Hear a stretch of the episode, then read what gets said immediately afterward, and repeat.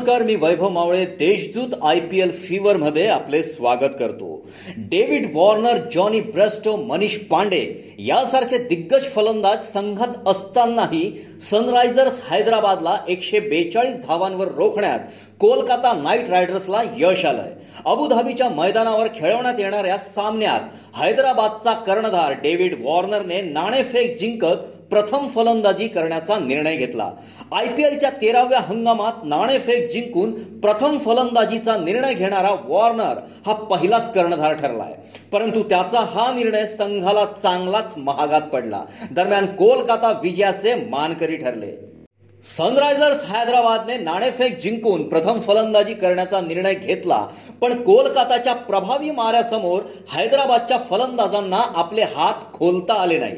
Bairstow आणि Warner या जोडीने डावाची सावध सुरुवात केली.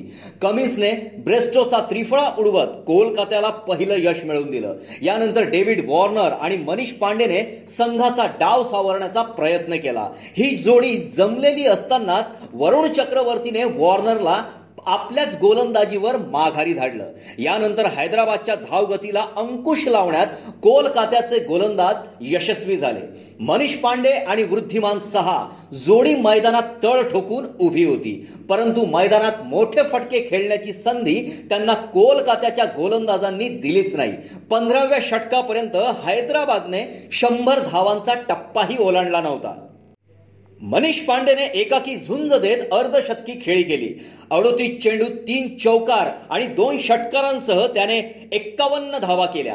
अखेरच्या षटकात रसेलच्या बाउन्सर चेंडूवर तो फसला आणि सोपा झेल देत माघारी परतला.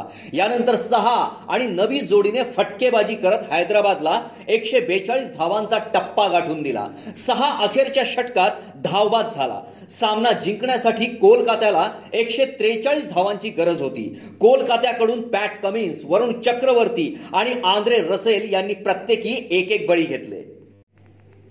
आता ऐकूया देशदूतचे विश्लेषण.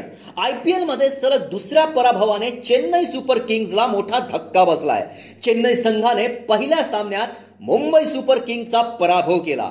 पण प्रथम राजस्थान रॉयल्सने आणि नंतर दिल्ली कॅपिटल्सने या दोघी संघांनी त्यांचा पराभव केला. या दोन्ही सामन्यात चेन्नईला धाव संख्या गाठता आली नाही. राजस्थान रॉयल्स विरुद्धच्या सामन्यात चेन्नईला दोनशे सतरा धावांचे लक्ष दिले होते. पण या सामन्यात धोनीने पुन्हा प्रयोग केले आणि त्याला यश आले नाही. दिल्ली विरुद्धच्या सामन्यात देखील चेन्नईचे फलंदाज अपयशी ठरले. तसेच दोन्ही सामन्यात गोलंदाजांना धावांवर नियंत्रण ठेवता आले नाही. या दोन्ही पराभवानंतर धोनी म्हणाला की संघात एका फलंदाजाची कमी जाणवते. चेन्नईच्या पहिल्या सामन्यातील विजयाचा हिरो अंबाती रायडू दुखापतीमुळे दोन सामने खेळू शकला नाही. आता पुढील सामन्यात तो खेळण्याची शक्यता आहे. रायडूला हॅमस्ट्रिंगची दुखापत आहे. त्यामुळे तो दोन सामन्यांसाठी उपलब्ध नव्हता. चेन्नईचा सामना थेट दोन ऑक्टोबर रोजी सनरायझर्स हैदराबाद विरुद्ध होणार आहे. त्यामुळे रायडूला हैदराबाद विरुद्ध खेळण्याची संधी मिळू शकेल. दिल्ली विरुद्ध आघाडीच्या फलंदाजांनी मोठी धावसंख्या उभी न केल्यामुळे दबाव वाढल्याचे धोनीने सांगितले. अर्थात पुढील सामन्यात अंबाती रायडूचा समावेश होण्याची दाट शक्यता आहे.